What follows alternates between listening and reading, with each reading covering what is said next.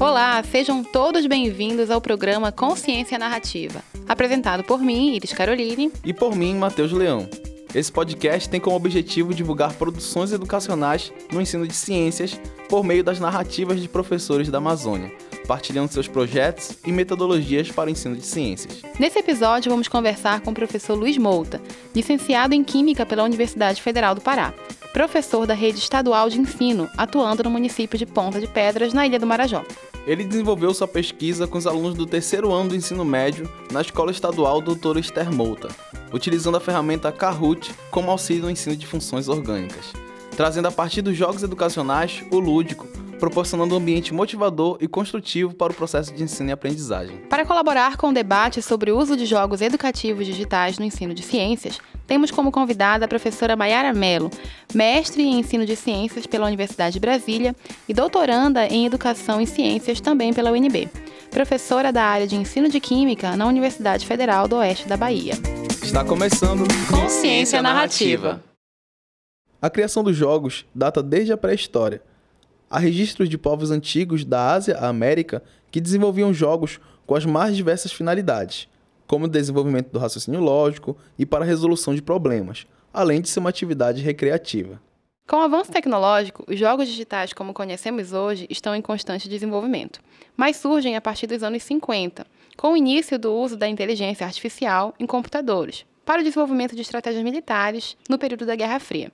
Contudo, apenas na década de 70 começam a ser disponibilizados para o público em geral. Hoje, esses jogos são tão populares que vêm se transformando em áreas de interesse e pesquisa sobre sua utilização no ensino, seja pelo grande impacto na indústria do entretenimento, como pelas diversas habilidades que podem ser desenvolvidas.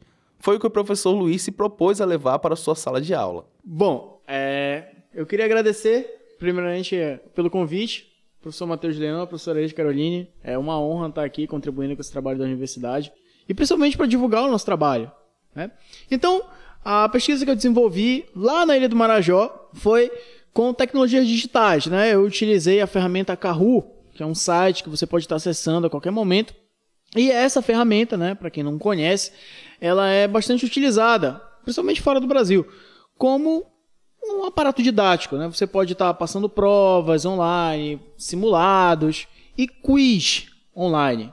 E foi justamente essa funcionalidade desta ferramenta que eu utilizei lá na escola. Então eu peguei o Kahoot e apliquei com as minhas turmas do terceiro ano. Né? Vale lembrar que eu trabalhei numa escola pública, Escola Estadual Doutor Esther Mouta, e quando eu cheguei na escola, eu tinha acabado de ser chamado no concurso da SEDUC. Então eu já peguei o barco andando, vamos dizer assim. Eles já tinham realizado a primeira avaliação e eu cheguei para assumir as turmas a partir da segunda avaliação. E como qualquer atividade que você pega o ano letivo em curso, fica difícil, né? Você sente aquele impacto. Ainda mais a, a mudança de realidade que eu tive, indo para a Ilha do Marajó, trabalhar com os alunos ribeirinhos, enfim. Então, o que foi que eu fiz? Eu peguei, criei um quiz né, sobre funções orgânicas e apliquei com os meus alunos do terceiro ano. Lembrando que foram duas turmas, é, 301 a 302. Uma turma era formada apenas por alunos residentes da cidade de Ponta de Pedras, né, do município, que a gente chama de sede. E a outra turma, que era 302, era formada basicamente por alunos ribeirinhos, ou seja, das comunidades ribeirinhas que ficam em média duas, três horas de distância da sede. Então, esses meus alunos das comunidades ribeirinhas, eu tive um pouco mais de trabalho com eles por conta desta realidade. E o que foi que aconteceu? Eu dividi as turmas em grupo e prometi uma bonificação na segunda avaliação. Quem ganhasse só o fato do aluno estar participando já ganhava ponto extra. Né? E, claro, o grupo vencedor iria ganhar também uma pontuação. E uma caixa de bombom. que eu prometi para o grupo vencedor. Bom, então eu dividi a turma em grupos. Cada grupo tinha um, vamos dizer assim, um chefe de grupo. Era o representante do grupo. E o celular do chefe de grupo servia como joystick. Então eu projetava as perguntas no quadro e eles respondiam através do celular. Vale lembrar que o Kahoot, ele geralmente você precisa do, da conexão com a internet para poder fazer o trabalho. E lá na minha escola, por ter sido uma escola que recentemente foi reformada, então a gente tem um acesso à internet relativamente bom para os padrões da Ilha do Marajó. Só que o que, que acontece? Né? Sempre tem aquela questão de estabilidade, internet cai, enfim, uma confusão. Então o que foi que eu fiz? Eu peguei um celular de cada representante de grupo, coloquei a senha do Wi-Fi da escola e aí eles puderam fazer a atividade. E toda vez que era respondida uma pergunta no Kahoot, quando passava para outra questão, aparecia o ranking. E é justamente esse ranking que fomentou a competitividade. Porque você queria ver o nome do seu grupo lá. Todo mundo queria ver o nome do grupo. Então, ah, acertamos as questões. Aí apareceu o nome lá, galera do fundão. Quem é a galera do fundão? Apareceu o quiz lá, no, no quiz aparecia, né? O ranking. E isso foi bacana. Porque quando eu comecei a aplicar, que se construiu toda aquela competitividade. E tudo isso foi de forma inovador, porque até então nenhum professor tinha aplicado essa ferramenta com fundamento didático na escola e eu duvido até que mesmo na própria Ilha do Marajó. Porque há uma carência muito grande. E antes de eu aplicar essa atividade, a escola também nem tinha internet. Então, foi um, vamos dizer assim, uma vantagem. E um ponto muito importante foi a questão da utilização do celular pelo aluno. Até então, nenhum professor tinha proposto um, um, uma atividade em que o aluno utilizasse o celular como ferramenta didática. É muito comum a gente utilizar o celular para fazer N coisas, menos para estudar. E isso foi uma barreira que eu consegui vencer na aplicação desse trabalho, porque os meus alunos chegaram para mim e falaram, professor, nunca ninguém tinha feito isso. É, a gente nunca tinha utilizado o celular em sala de aula para fazer uma atividade de química. É, realmente foi novo para eles e também para mim.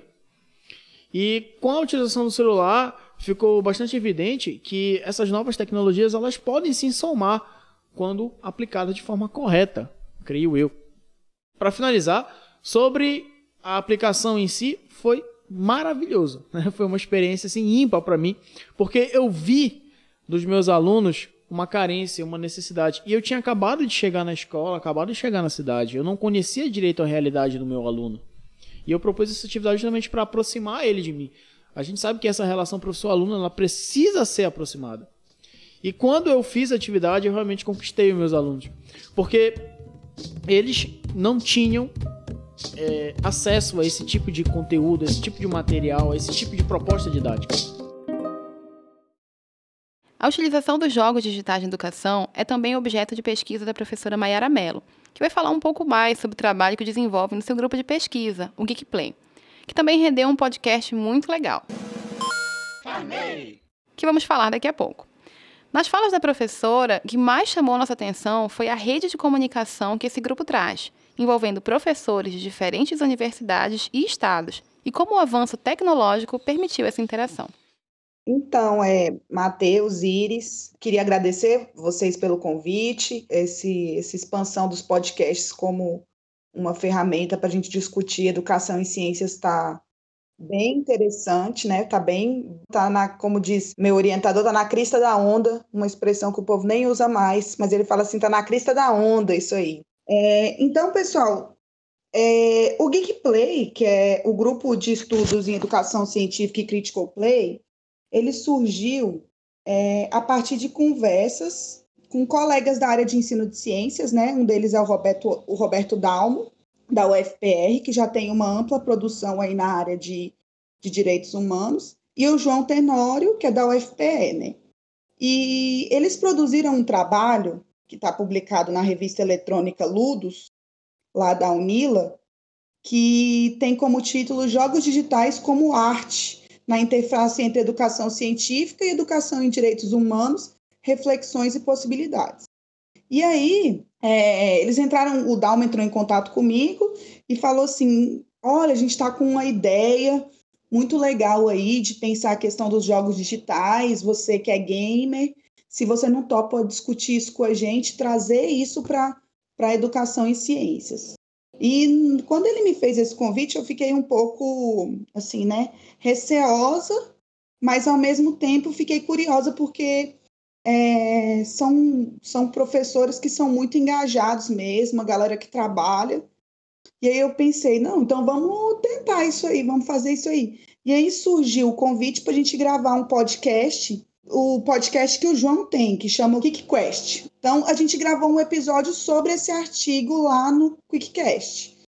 E dessa nossa conversa, a gente percebeu que foi tão bacana que a gente falou, cara, é, essa proposta dos podcasts pode ser interessante para a gente promover, é, discutir algumas coisas que a gente traz para esse grupo que está surgindo agora, né?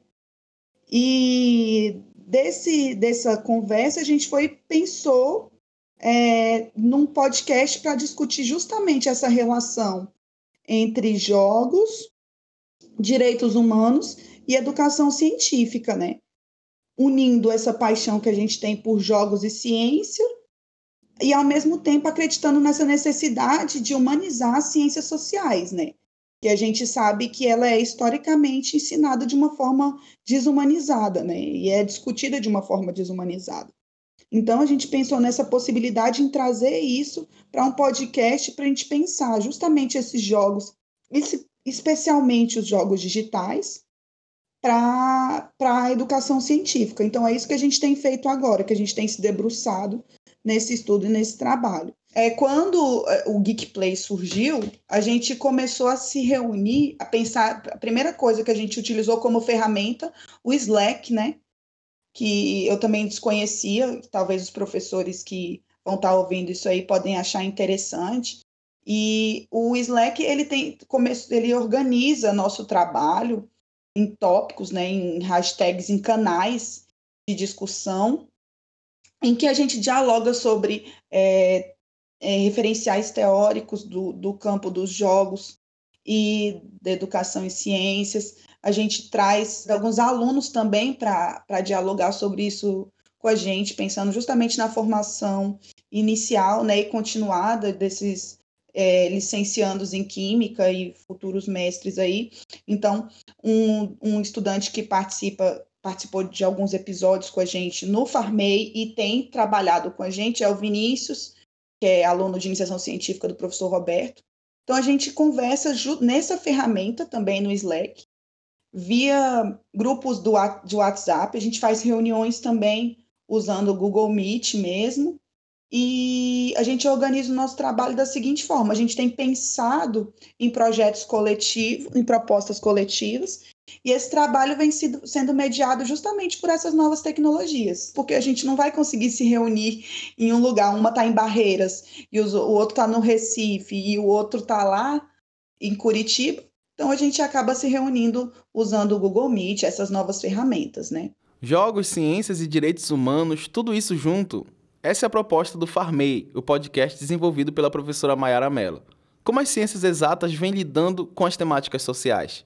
Por muito tempo achou-se que essas discussões se limitavam às ciências humanas, colocando a dita ciência numa zona de neutralidade e impedindo discussões e debates nos mais diferenciados temas, o que nossa convidada vem falar por meio da educação humanizada essa ideia de trazer, é, olhar para esses jogos, pensando nas questões envolvendo direitos humanos, ela surge de um referencial teórico que a gente tem estudado, que foi proposto por Mary Flanagan, né, que é a ideia do critical play. E essa autora, ela entende que o jogar e o desenvolver jogos, eles podem se tornar atos políticos mesmo, de reflexão e ação com enfoque na transformação social. Então, ao ler isso, né, a gente tem buscado justamente referenciais que tragam esse olhar. A gente já tem defendido uma educação científica que proporcione essas discussões dentro do currículo escolar, entendeu? Dentro das nossas práticas educativas, dentro da, dessas, dessas, desses olhares, né? Então, é, a gente tem percebido que muitos podcasts tratam sobre ciências. Foi essa a nossa conversa, por exemplo. É, são podcasts muito bons, vocês provavelmente já ouviram vários.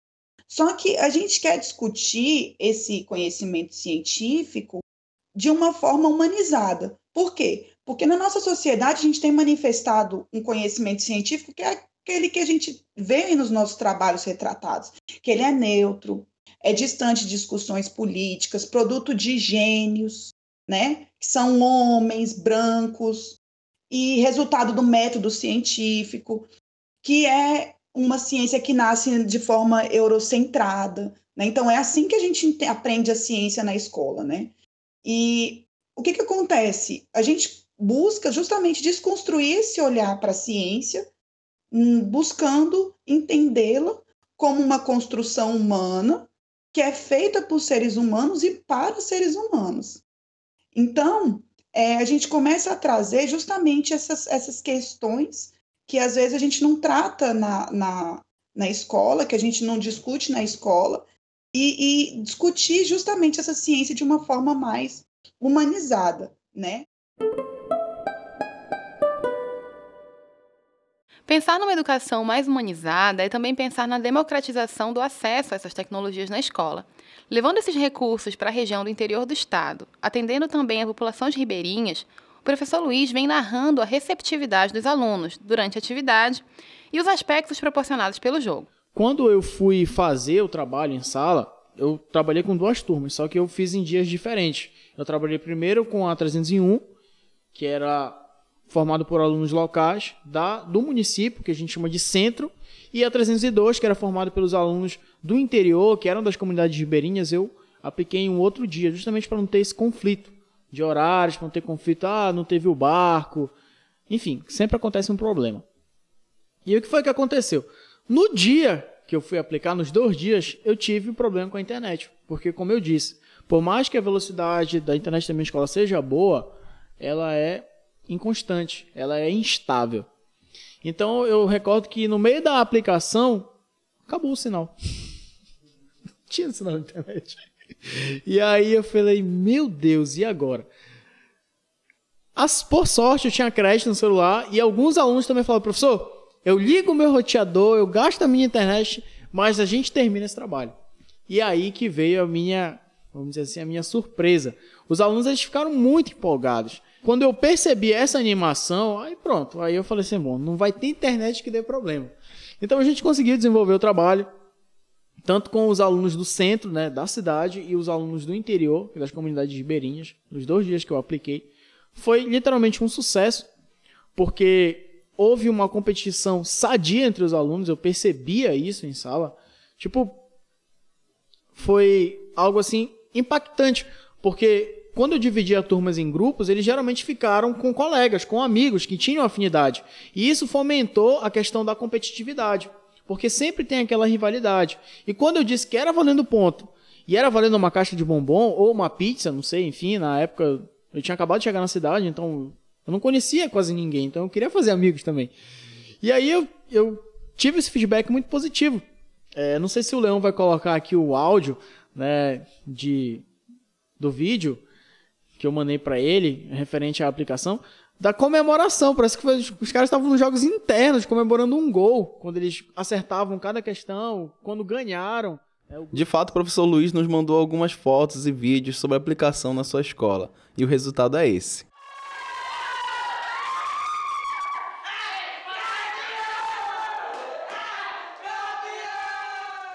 Segundo Soares e Rezende, em 2019, por muito tempo, os jogos foram considerados atividades delituosas pela Igreja Católica, e somente a partir do século XVI, no Renascimento, que foram incorporados os ideais e concepções pedagógicas.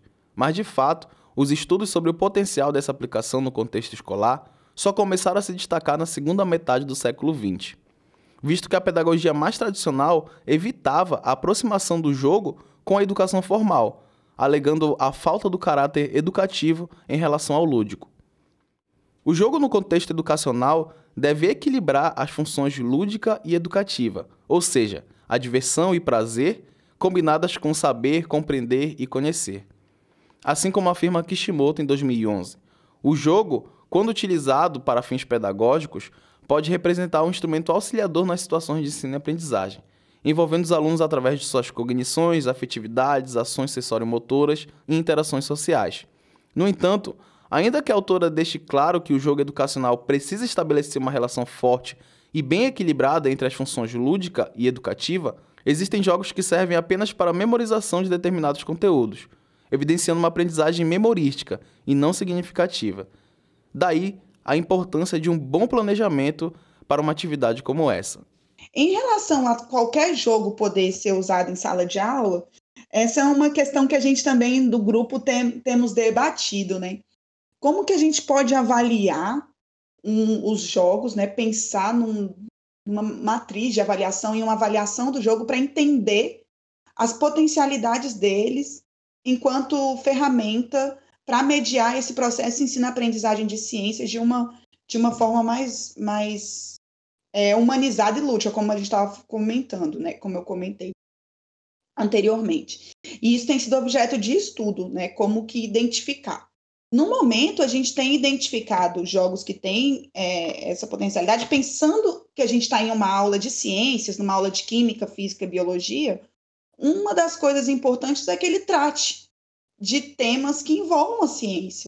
Então, essa é uma coisa que a gente tem batido bastante na tecla na nossa escolha dos jogos digitais que a gente pensa serem possíveis para serem trabalhados no contexto da sala de aula. Então, tem que trazer temas sobre ciência. Mas alguns jogos, mesmo trazendo esses temas de ciências, eles não trazem questões que envolvam essa questão da humanização, né? Então, nosso foco hoje é que o, o, jogo traga essas duas coisas. Mas assim, é, então eu penso que o jogo, para ser usado no contexto de uma aula de ciência, ele tem que trazer temáticas sobre ciências e tem que ser planejado. Cabe ao professor desenvolver um planejamento considerando essa ferramenta para mediar esse processo ensino-aprendizagem, para pensar em estratégias sobre como usar essa ferramenta. Isso vai caber ao professor. A gente está pensando em possíveis estratégias, em sugestões, em propostas, mas isso vai depender muito do local, do contexto, da realidade. Então, é, é aí que está o ponto-chave do podcast de vocês. Vocês olhar para a realidade em que a gente está inserido, para pensar nas práticas é, pedagógicas que podem ser utilizadas no contexto da escola que a gente tem, na escola real, para poder trabalhar. Mas eu acho que o principal ponto dessa pergunta é o seguinte: quer trabalhar com jogos digitais, com jogos de videogame? Você tem que fazer a seleção de jogos que tratem de temáticas voltadas para educação em ciências. Esse é um aspecto fundamental do. E agora a gente está estudando para identificar, é, é, pensando as potencialidades desse jogo enquanto ferramentas para a educação científica com esse olhar para a educação científica mais humanizada. É isso que a gente tem estudado a partir de agora. A gente espera em breve estar tá aí é, trazendo isso mais é, de forma mais palpável, né? Que a disciplina de Química não está entre as preferidas dos alunos, isso já sabemos bem. Constantes são os questionamentos quanto à relevância de estudar os conteúdos. Contudo, a utilização dos jogos educativos digitais tem se mostrado um excelente recurso para a aprendizagem e desenvolvimento da criatividade, que além disso consegue transformar o ambiente escolar, envolvendo até mesmo alunos que possam estar desinteressados na disciplina. Nas narrativas de hoje, trouxemos a utilização do Kahoot. Olha, eu acho que é Kahoot. O Luiz ele fala Kahoot, mas eu, eu acho que esse T não é mudo. É, a professora também fez essa, essa confusão aí para fazer o seguinte, vai ser Kahoot e Kahoot, pronto. Você que vai aplicar aí decide como vai pronunciar, Kahoot ou Kahoot. Aqui nós vamos esclarecer como você, professor ou professora, podem ter acesso a esse recurso e as habilidades e competências que podem ser desenvolvidas. Bom, para ter acesso ao Kahoot, é, basicamente você precisa de internet, tanto o professor quanto o aluno. É a conexão básica. Mas dá para fazer por, pelo servidor local, né? O Kahoot tem essa funcionalidade. Porém, na grande maioria das vezes, é necessário o professor ter internet e o aluno também. Mas, repetindo, você pode usar remotamente, né? não precisa necessariamente estar conectado à internet. O que é preciso o professor criar uma conta no site, fazer as atividades, como no caso eu fiz o quiz, e vale lembrar que o quiz ele tem duas formas de resposta. Você tem aquela forma objetiva, basicona, que o aluno seleciona, ou ele digita a resposta. E você pode colocar imagens, que é o mais interessante. E fica bem mais didático para você ver aquele conteúdo que está falando. Por exemplo, eu estava fazendo sobre funções orgânicas, então era inevitável uma hora ou outra colocar uma molécula, um grupo funcional. E poxa, a gente está falando de química, de abstração, e não fica muito claro para o aluno quais são as principais funções orgânicas, né? Álcool, éster, cetona, isso confunde muito. E o objetivo foi justamente trabalhar essas funções oxigenadas, tanto as oxigenadas, as nitrogenadas como as cloradas também. Ah, mas eu trabalho com educação de adultos, tenho inclusive idosos na minha turma. Ou, não acho que meus alunos vão se interessar. E ainda, ah, mas jogo é coisa de criança. São comuns essas frases entre os professores. Mas então, professora Maiara, tem idade para poder jogar? Então, é, essa questão da, da gente ir crescendo, né, da, da idade e achando que a gente não, não tem mais, é, sei lá, essa necessidade de, de jogar ou de se divertir, ou que isso é coisa de criança. Eu acho que tem uma fase, uma, uma fase da nossa vida que a gente passa a achar isso como desnecessário, né? E a gente vai percebendo o quanto que isso é importante para a gente, né? E a gente sempre vai remeter à questão da pandemia, porque eu acho que a gente está muito imerso nisso. Já são vários meses que a gente está em distanciamento social e a gente percebe o quanto isso tem sido importante para a nossa saúde mental, né? Essa questão do, do lúdico, do estar bem consigo e, e tudo mais. E assim, é, a questão dos, dos jogos, é, a gente tem percebido que ela tem é, crescido cada vez mais, né? As pessoas têm buscado. É, tem uma pesquisa que foi realizada sobre é, jogos, a Games Brasil, que ela é sempre realizada, é que, que indicou que quase 60% da população brasileira tem o hábito de jogar games eletrônicos. Olha o tamanho, né? A proporção, quase 60%, né? E desse público total, a, as mulheres são maioria, 53% do público é, gamer do Brasil. Então, os jogos, eles são um tema de, de, de interesse de pessoas das mais diferentes faixas etárias. Seja aquele jogo que o pessoal é, usa o celular, sabe? É, esses joguinhos que o pessoal tem usado bastante o celular no, no entretenimento, é, no, no, seu entretenimento aí é para esperar uma consulta, para fazer alguma coisa, ou seja, jogos usando console mesmo e tudo mais, porque é, essa pesquisa está falando esses dados de uma forma mais ampla. Então, é, eu penso que é o seguinte, a gente precisa entender que a, a, a, o jogar, né, o, a ludicidade, ela faz parte da nossa vida, ela deve fazer parte da nossa vida. A gente, apesar de ter momentos na vida que a gente perde um pouco isso, a gente fala isso também em alguns episódios, isso acaba sendo muito bom para a gente viver melhor, para nossa saúde mental. E quando a internet acaba no meio do jogo?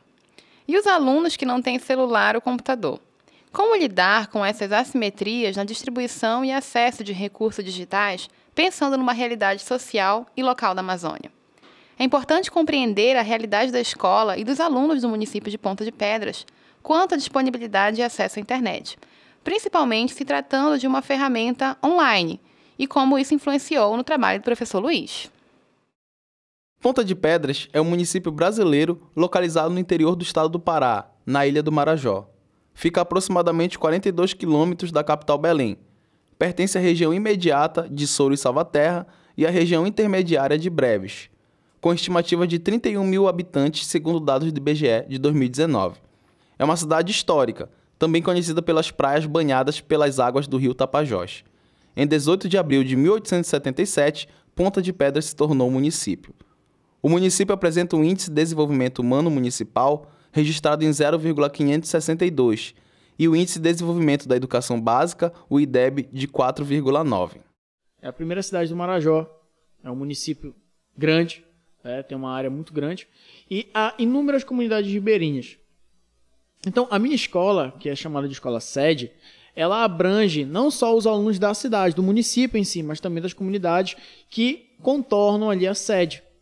E, poxa, eu tenho alunos que saem 4 horas da manhã para assistir aula 7 e só chegam 3 horas da tarde em casa.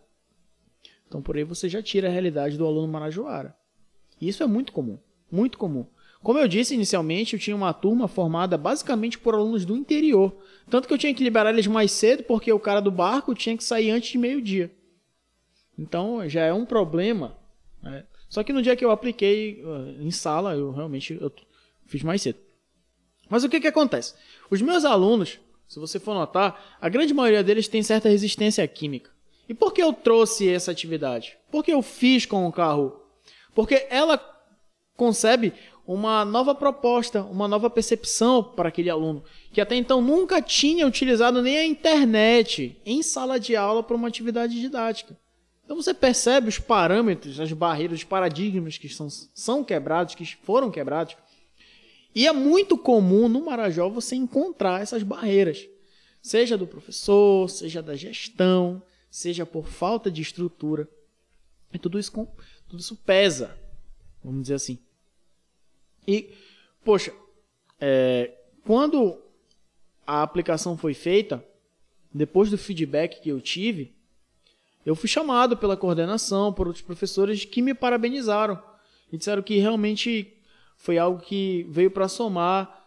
Outros professores me pediram informações sobre a utilização do Kahoot, como poderia aplicar. E confesso a vocês que eu me senti muito bem, muito bem mesmo, porque eu vi que algo tinha dado certo. E os meus alunos, eles não têm um conhecimento profundo da química. O conhecimento deles é extremamente superficial, isso vem de base. Isso é um problema que afeta não só os alunos do Marajó, como também da região metropolitana aqui de Belém. Mas no Marajó você percebe isso com muita evidência. Né? Até porque no Marajó, lá em Ponta de Pedras, não se tinha a cultura do vestibular. E quando eu cheguei, junto com outros professores que passaram no concurso, nós já trabalhávamos com o Enem. Então nós já chegamos, vamos dizer assim, chegou chegando, já falando de Enem, vestibular, provas militares, enfim. E essa perspectiva do Enem, ela fez com que eu realmente alavancasse essa pesquisa. Porque como eu trabalhei funções orgânicas e é um assunto que corriqueiramente cai em qualquer vestibular, seja o Enem, seja uma universidade particular, os meus alunos eles estão sendo preparados para isso. Né? Eles não podem ficar na mesmice. E a realidade do Marajó, lá de Ponta de Pedras, é assim. Acabou o ensino médio, acabou o ponto mais alto da vida daquelas pessoas. E eu presenciei isso com um mês na cidade. Eu cheguei, eu, eu percebi isso. As pessoas acabam o ensino médio e parece que acabou ali. Ah, eu acabei de estudar. Não se tem a cultura do vestibular. Quando passa alguém no vestibular, é literalmente a festa. Porque não é cultural. Não faz parte da realidade do meu aluno. Agora você imagina um aluno ribeirinho que demora três horas para chegar na cidade. Quanto tempo ele vai demorar para chegar em Belém? Quanto tempo ele vai demorar para chegar aqui na UFPA? Isso é uma realidade que, inclusive, muitos colegas apontam lá na escola como uma dificuldade, é, como uma forma de justificar essa falta de perspectiva. E para que nós estudamos? Para que a gente agrega conhecimento? É para melhora de vida. O conhecimento está aí para isso, né? A gente ensina ciências, entende ciências, que é justamente para melhorar a qualidade de vida da nossa sociedade. A gente vive numa comunidade.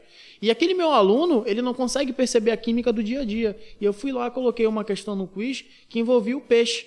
Ah, o peixe faz parte da alimentação base de Ponta de Pedras. Tanto peixe quanto o açaí. Principalmente o açaí. Mas por conta dessa questão cultural de comer peixe frito com açaí, acaba se ingerindo cada vez mais esse tipo de alimento.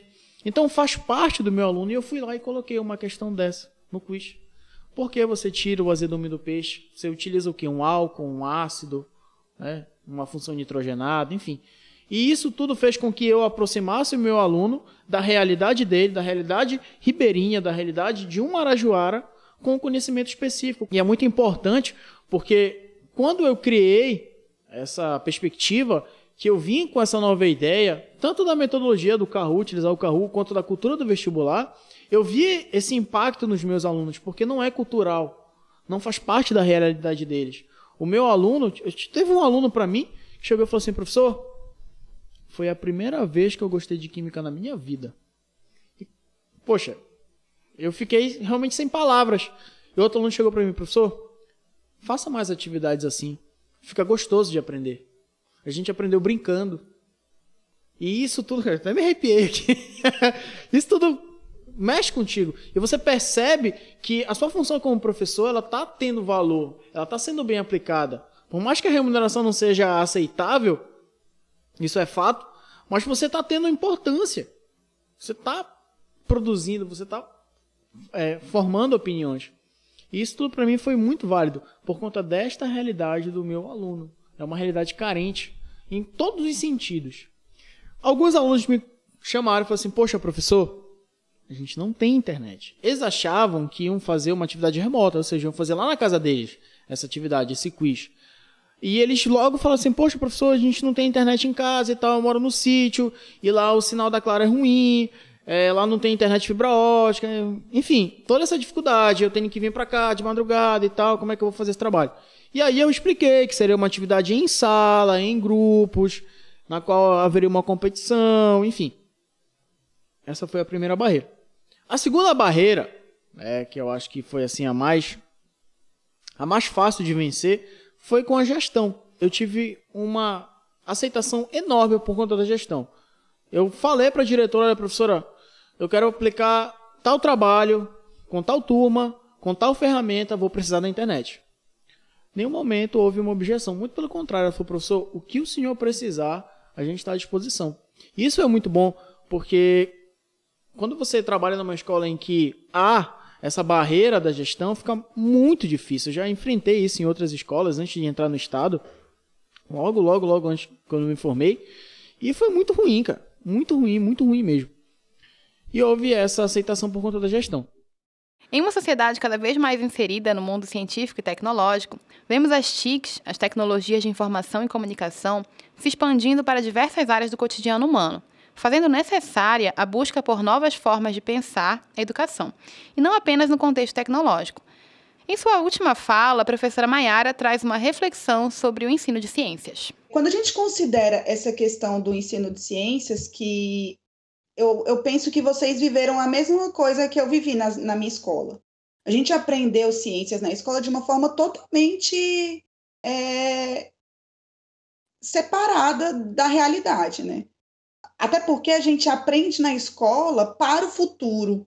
A gente aprende para um dia usar, a gente aprende para passar no vestibular para o futuro. A gente não aprende entendendo que nós somos sujeitos, né? Nós somos pessoas que participam dessa realidade, né? Que participam, que estão atentos ao contexto que a gente está vivendo, né? E essa separação da ciência, esse entendimento deslocado da ciência enquanto uma entidade ou algo que está lá para que, que para explicar, né, como conceito para explicar as coisas do mundo, ela está totalmente dissociada de uma realidade de ciência que a gente tem que que está imersa na nossa sociedade e que tem, tem várias implicações, né, que a gente que faz presente. Um, um exemplo que a gente que eu coloquei, que eu já trouxe para vocês anteriormente aí, a gente está lá em 2020 em testar vacina em uma população que é a população africana. Ou seja, há um entendimento de que é um, a vida tem diferentes valores, né? A vida do, do, do, de um sujeito africano é diferente da vida que a gente tem, da, da vida que a gente tem na América do Norte. E aí, um outro exemplo que a gente tem de ciência que a gente entende como desumanizada é o caso da, de uma jovem, né, da, da Henrietta Lacks, que ela, ela nasceu em 1920 e, e ela tinha câncer. É, e durante o tratamento de câncer dela, é, as células dela foram cultivadas para estudo e tratamento de pesquisas contra câncer, AIDS, mapeamento genético, mas nem a Henrietta e nem a família dela tomou consciência dos estudos. Ninguém pediu autorização. E aí surgiram as chamadas células HeLa, né, que foram é, cultivadas enquanto essa jovem fazia o tratamento sem a autorização dela. Então, até que ponto a gente tem a questão da ética, né? há uma reflexão sobre a questão da ética na pesquisa.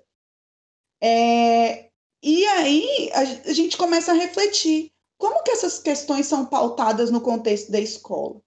A gente tem também um contexto agora de discussão sobre por exemplo, a produção de. A gente tem aí a questão do, do alimento, né? Da produção do alimento, do arroz e tudo mais, do valor. Como que isso tem afetado a, a saúde da população e como que isso está relacionado ao desenvolvimento tecnológico no cultivo e produção? Quais são os fatores que estão envolvidos aí? A gente teve uma ciência também que foi usada na produção de, de, de armas de para dizimar populações.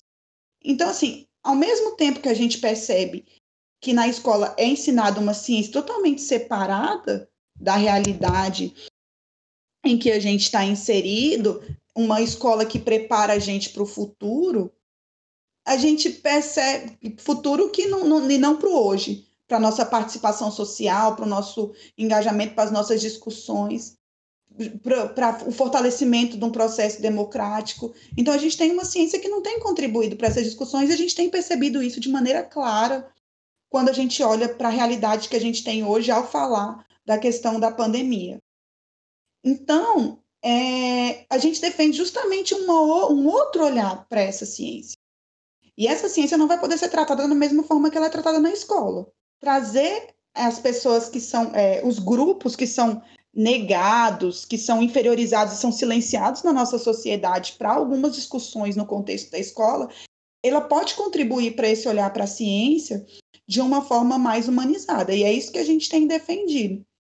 É, e para citar só um exemplo na questão dos jogos digitais, é, a gente tem o jogo o Assassin's Creed Origins, que dialoga com, com a questão de uma educação em ciências numa perspectiva decolonial. De, de a gente percebe ali vários conhecimentos é, relacionados à química, relacionados à biologia, ao que a gente chama de química, biologia hoje, é, o processo de mumificação, é, o processo de é, agricultura de grãos, produção de medicamentos, é, produção de papiros mesmo, e até estudos cirúrgicos, que é representado naqueles jogos, mas a gente acha que são conhecimentos que advêm de uma ciência europeia. Até porque a gente nem entende que o Egito está na África, né? A gente não aprende que o Egito está na África.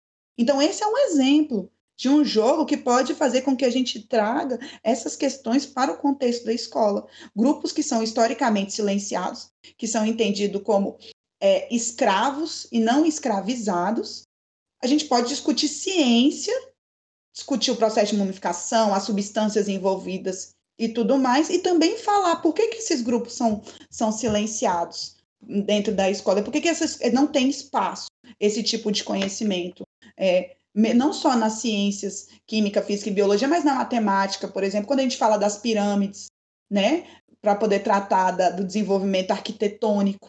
Então, esse é um exemplo de jogo. O The Last of Us, eu trouxe mais um, e a gente tem vários jogos que a gente já tem aí sinalizados que trazem questões relativas à ciência de uma forma mais humanizada. Então, eu acho que é essa a ideia, é essa a nossa, a nossa proposta, entendendo que essas é, fazendo um gancho aí com que vocês estão trazendo nesses episódios, nesse conjunto de episódios, que tem que ser algo interessante, que tem que ser algo bonito, que tem que ser, tem que ter é, uma imagem bacana, né? Que tem que ter uma fotografia bacana, porque isso também faz parte do caráter lúdico que esses, essas ferramentas vão trazer.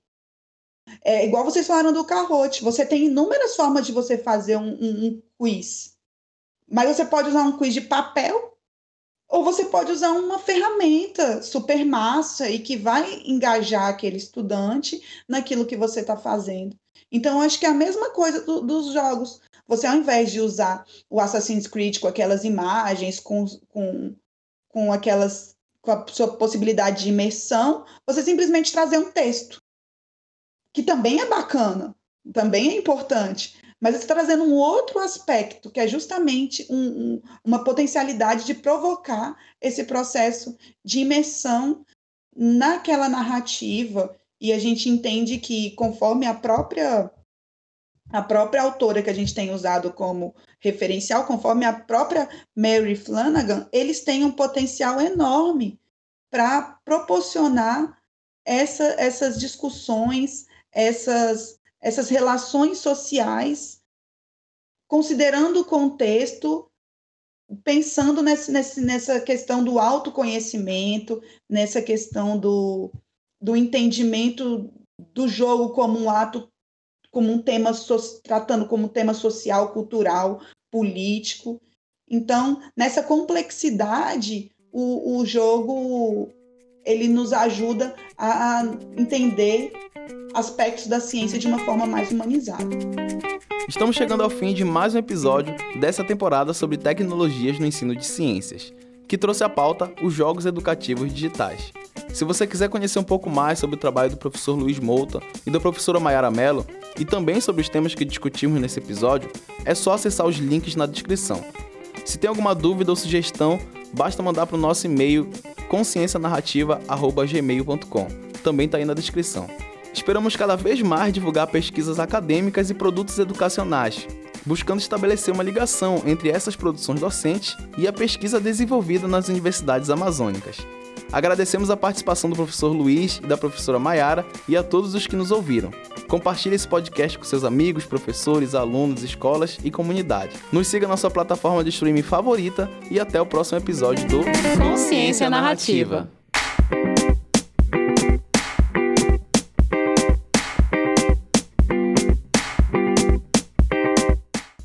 Cada um e cada uma de nós é continuamente convidado a reescrever uma nova história, buscando um novo marco zero. Precisamos fazer uma releitura da ciência como homens e mulheres latino-americanos que somos. Ático Chassot, 2011